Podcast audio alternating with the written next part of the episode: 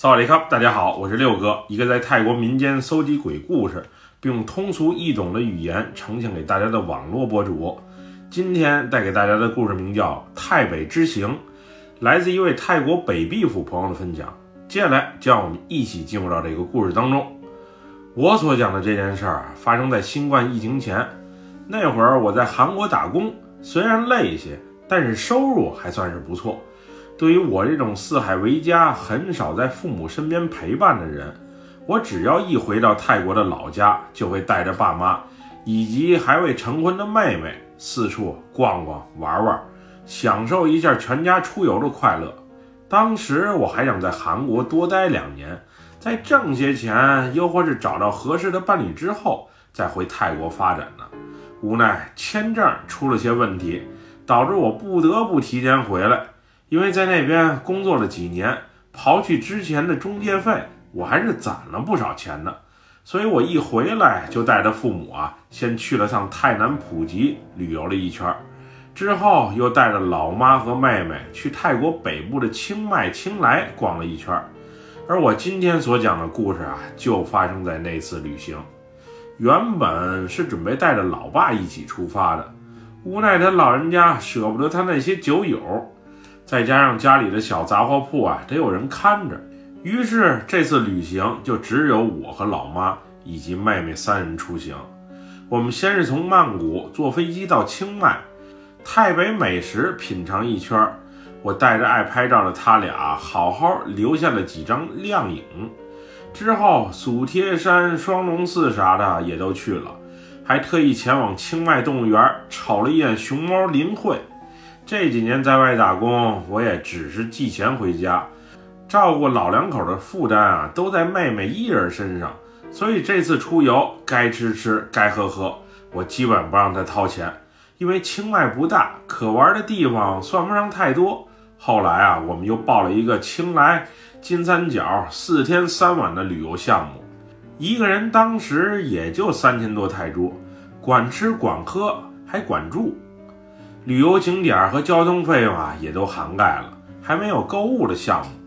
老妈觉得贵，不过我认为还是蛮划算的。毕竟老妈那极具性价比的旅游观念实在是太抠门了，而且啊也太不现实。出门在外安全第一，因为是三个女人出游，所以晚上住酒店，我们仨都要求住在同一屋，以便能互相有个照应。第一晚我们住在清迈，酒店还不错，三人间也都有。因为玩了一天，大家都比较累，所以躺下我就睡着了。平时爱做梦、常睡不踏实的我，那晚睡的是特别的香。第二天，我们在金三角坐了长尾船，还去缅甸大其力这边的边贸市场好好溜达了一圈。晚上，我在导游的推荐下呀，还去当地一家金碧辉煌的赌场玩了一圈。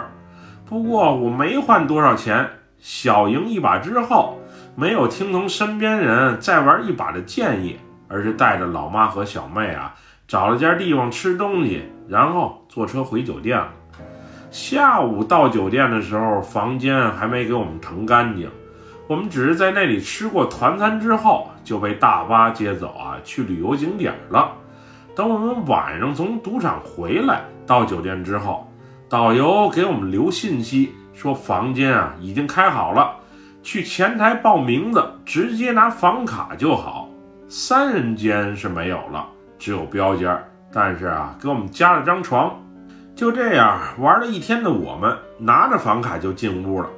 让我当时感觉很不好的一点是，虽然已经是深夜了，但是在那家酒店的门口，又或是大堂的沙发上，总有一些形形色色、目光瞅着有些凶狠的男人。因为啊，我和我妹都比较白，身材也都特别好。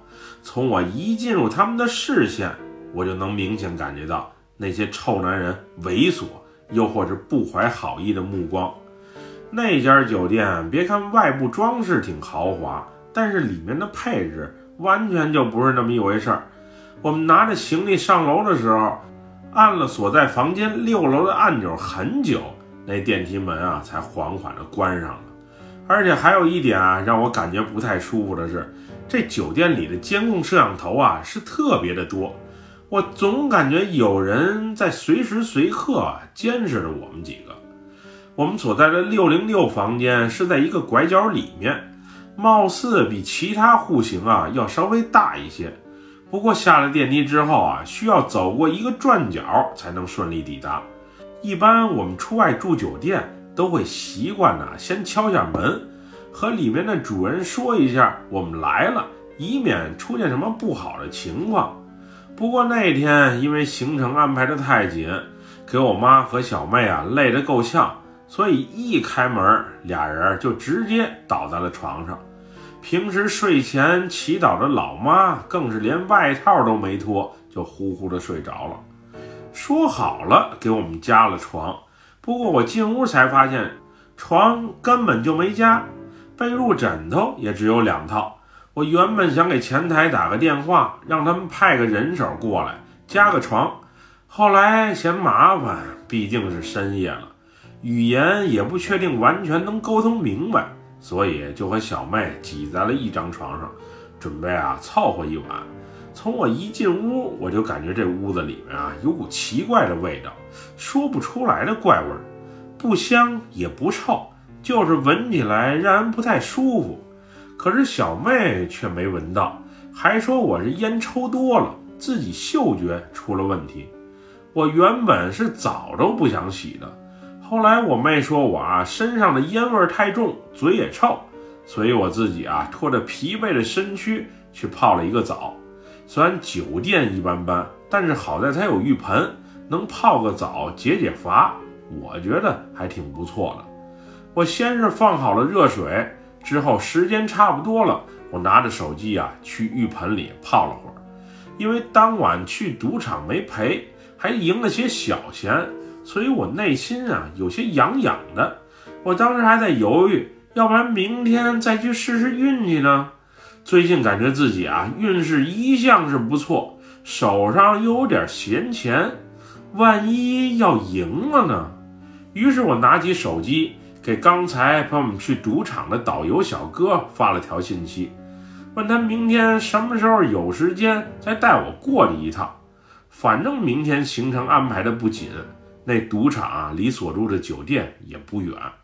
我刚用毛巾啊擦了手，准备再次拿起手机的时候，突然砰砰砰三声，打破了这原本的寂静。是有人在敲门吗？这都几点了？难道是酒店给送家床来了？小妹，小妹，你帮开一下门，看看是谁呀？我正洗澡呢。我连着呼喊了几声，但却没人回应。正当我准备起身之际，砰砰砰的敲门声啊再次响起，而这次比刚才要更加的急促。知道了，知道了，I'm coming。我用蹩脚的英文回复道。随后，我裹了个浴巾，打开卫生间的门，准备出去瞅瞅到底是什么情况。就在我把门链摘下的那一刻，我突然意识到不对，于是啊，透过门眼儿，先谨慎地往外瞅了一眼。这时我发现一个影子从门前啊飞快地走过，好像是知道有人从门眼儿里啊看着他，他特意躲开了一样。真是奇了怪了，大半夜敲门还搞得这么神神秘秘的，这到底是想干嘛呀？我当时心里不踏实，还特意把门从屋里啊给锁上了。另外搬了一把椅子抵住了房门，以免出现什么意外。刚泡了十多分钟的澡，就遇到了这事儿，真是够扫兴的。我原本准备回床睡觉，不过小妹和我妈的呼噜声啊都挺响的，吵着我心烦。于是我又回到了浴缸，继续泡了会儿澡。我那该死的韩国男朋友，最近总是不回我信息，这几天啊，更是连读都不读了，也不知道是什么情况。我还有不少东西在他那儿呢，别到时他再不给我。我无聊着翻着手机，脸书、ins、来查着一切与他有关的信息，女人的第六感让我意识到，她是不是有新欢了？毕竟他当年就是在有女朋友的情况下移情别恋，被我给勾搭过来的。就在这时，卫生间外啊，也就是大门那里，好像又出现了异响。先是貌似有人拿着房卡在开着我们这屋的房门，紧接着传来扭动门把手的响声。这下可给我弄慌了，到底是什么情况啊？这里也太不安全了吧！好在房门刚才是被我啊给从里面锁上了，门外的人试了几下之后，见打不开，就默默地离开了。这件事的发生导致我再泡澡的欲望都没有了，于是我赶紧起身，准备给小妹叫起来，商量一下对策。当时我还给导游发了信息。不过，也许是太晚了，他没有第一时间回复我。进屋之后，我发现空调怎么这么凉啊？于是我赶紧拿了件衣服啊套了上去。小妹，小妹，你醒醒，你快醒醒啊！刚才有人在试图啊开咱们的房门。我呼喊了好几声，小妹啊才微微的睁开双眼，然后迷迷糊糊的说道：“姐，我我困，我困。”你也赶紧躺下睡吧。不知道为什么，我从卫生间回到房间之后啊，我一是感觉到室内温度特别冷，二是突然一下，原本清醒的自己就进入到昏昏欲睡的状态。我原本想打电话给前台，不过一着床就不自觉的昏睡了过去。那晚我梦是特别的多，一个接着一个都不带断的，而且啊还都是噩梦。不是被人追杀，就是自己啊被封锁在一个没有门、没有出口的地方。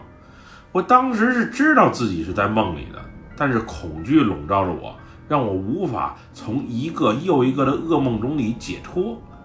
我在梦里啊，也在无时不刻地拍打着自己，希望自己能早些回到现实当中。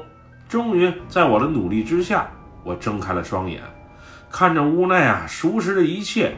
我心里总算踏实了一些。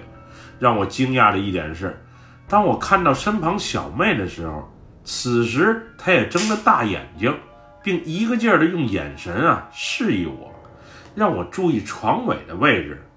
我当时就感觉自己啊浑身发麻，好像是遭遇了鬼压床，除了眼睛能睁开，做其他的动作啊都是特别的困难。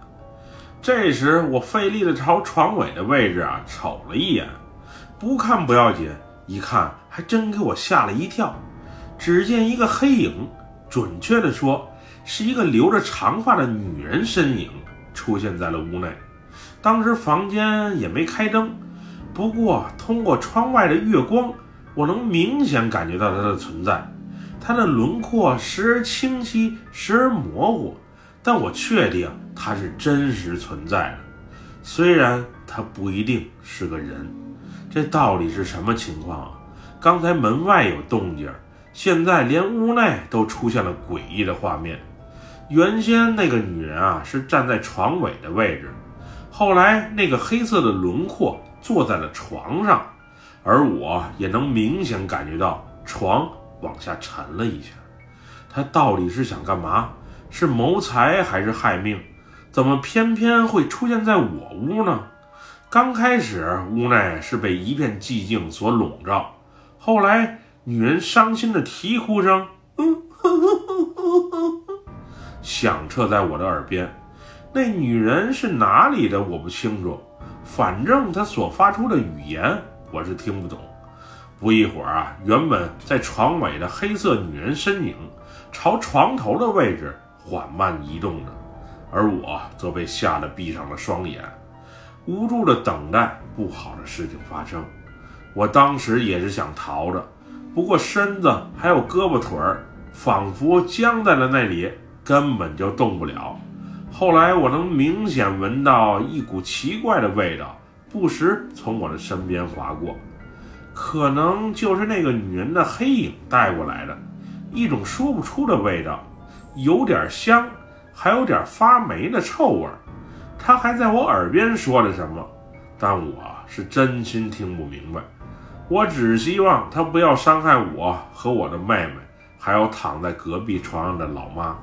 时间就这么一分一秒的走着，那会儿的我都要崩溃了，即使想喊想叫，但仿佛嘴能张开，声音却一点都发不出来。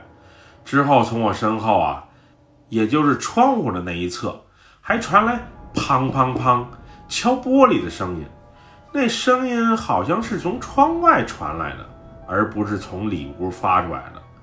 后来更加诡异的一幕是，敲玻璃声啊，变成了用指甲划过玻璃所发出刺耳的声音。那呲呲的响动让我是彻底的慌了。估计今晚是难逃一劫了吧？我们也真是够背的，老老实实出来旅游，没想到却遭遇如此的险境。原先就是女子啊一个人的哭泣声，后来先是传来男人的叫骂声，然后啊是男男女女的痛哭声。那时我已经确认自己啊是遭遇了灵异事件，只是不理解这脏东西为什么会出现在我们身边。当时我是连睁眼的勇气都没有了，我能明显感觉到有一种压迫感。那个女人貌似在我面前喘着粗气，呼着吸，我真是要崩溃了。当时我默默的祈祷，只要让我平安的度过这劫，以后啊，这地方我再也不来了，赌场我也再也不进了，谁爱来谁来，我是再也不敢了。我一遍一遍心中默念所能想起来的一切经文，又或是圣经的片段。无论是哪种神，哪种信仰，请你们啊来救救我吧！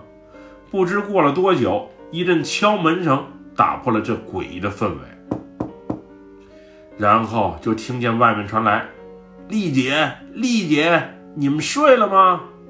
也许是这敲门声起了作用，又或是我心中默念经文管了用。此时回荡在我耳边，男男女女奇怪的哀鸣声不见了。而我的身体啊，也貌似有了一些知觉。听这声音，应该是导游阿涛的。他大半夜来找我们干嘛？不过也幸亏是他的半夜来寻，救了我们一命。丽姐，丽姐在吗？在吗？阿涛再次在门口喊道。我那会儿想起身，但是腿发麻，根本啊就站不起来。而我睁开眼之后啊，发现同床的小妹已经又进入了梦乡。我稍作挣扎，用尽力量喊了句：“呃，在呢，在呢。”不过也许是声音太小了，阿涛可能还以为没人回复。此后敲门声就没有再次出现过。后来待我完全恢复意识之后，我是把窗户、卫生间的灯、床头灯。以及电视啊，全部都给打开了。据说电磁信号能影响那些鬼魂的出现，希望他们啊不要再来骚扰我了。就这样，我浑浑噩噩的，一会儿醒，一会儿睡的，熬到了天亮。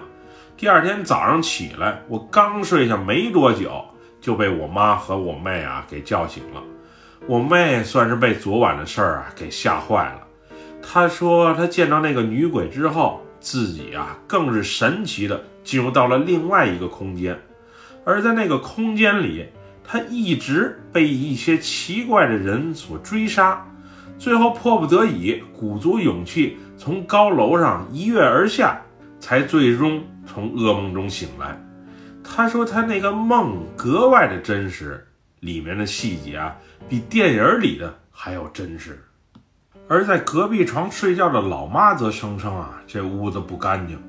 她昨天也遭遇了鬼压床，而且还清晰的看见窗外有一个男人诡异的黑影。我们住在酒店的第六层，屋外啊还没有阳台，那男人是如何出现在窗外的？莫非他也是鬼？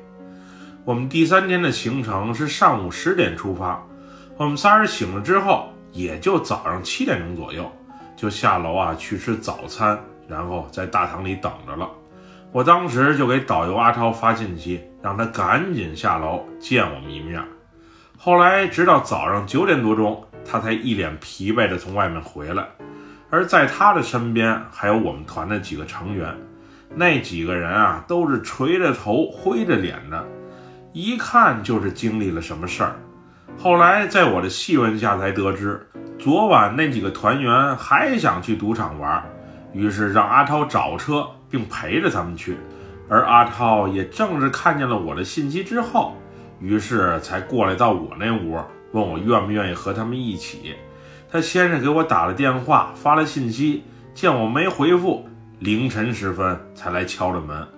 总之，当晚去的那几个团员啊，除了俩人不赚不赔，剩下的都赔了不少。有一个大哥还借了高利贷，正给家人打电话筹钱呢。不给钱的话，他身旁那两个缅甸小哥可不放他走。后来我和阿涛说起昨晚的怪事儿。阿涛说：“这酒店啊，经常有人因还不起赌债而在屋内自杀，又或是跳楼。他就亲眼见过一对年轻的夫妇，在众人劝说无果的情况下，从酒店的高层直接携手跳下来结束生命的。后来我怀疑，我昨晚遇见的那俩鬼魂，很有可能就是那些可怜赌徒的鬼魂。看来赌博啊，真的是害人不浅。”幸亏我昨晚没跟着一起去，不然在众人的忽悠下，没准儿也输的是一塌糊涂。为了兑现诺言也好，心里啊有阴影也罢，总之那次太北之行之后啊，我是再也没有去过那边。好好生活最重要，指望赌博一日暴富，我没那运气，更没那命，还是老老实实的打工挣钱吧。不过，正如女人的第六感。我那韩国男友啊，果然移情别恋了。我留在那边的东西，他不仅给变卖，又或者送给其他女生了。有些证件更是给我搞丢了，导致我直到现在都没法回到韩国啊，处理那些杂七杂八的事儿。也是我看人不准吧。不过一切都是命，都是我自己招来的孽缘。想太多也没用，以后自己啊多注意。多擦亮眼睛吧。本期故事就分享到这里，喜欢六哥故事的朋友，别忘了点赞和关注哟。咱们下期节目再见，么么哒拜拜，萨瓦迪卡。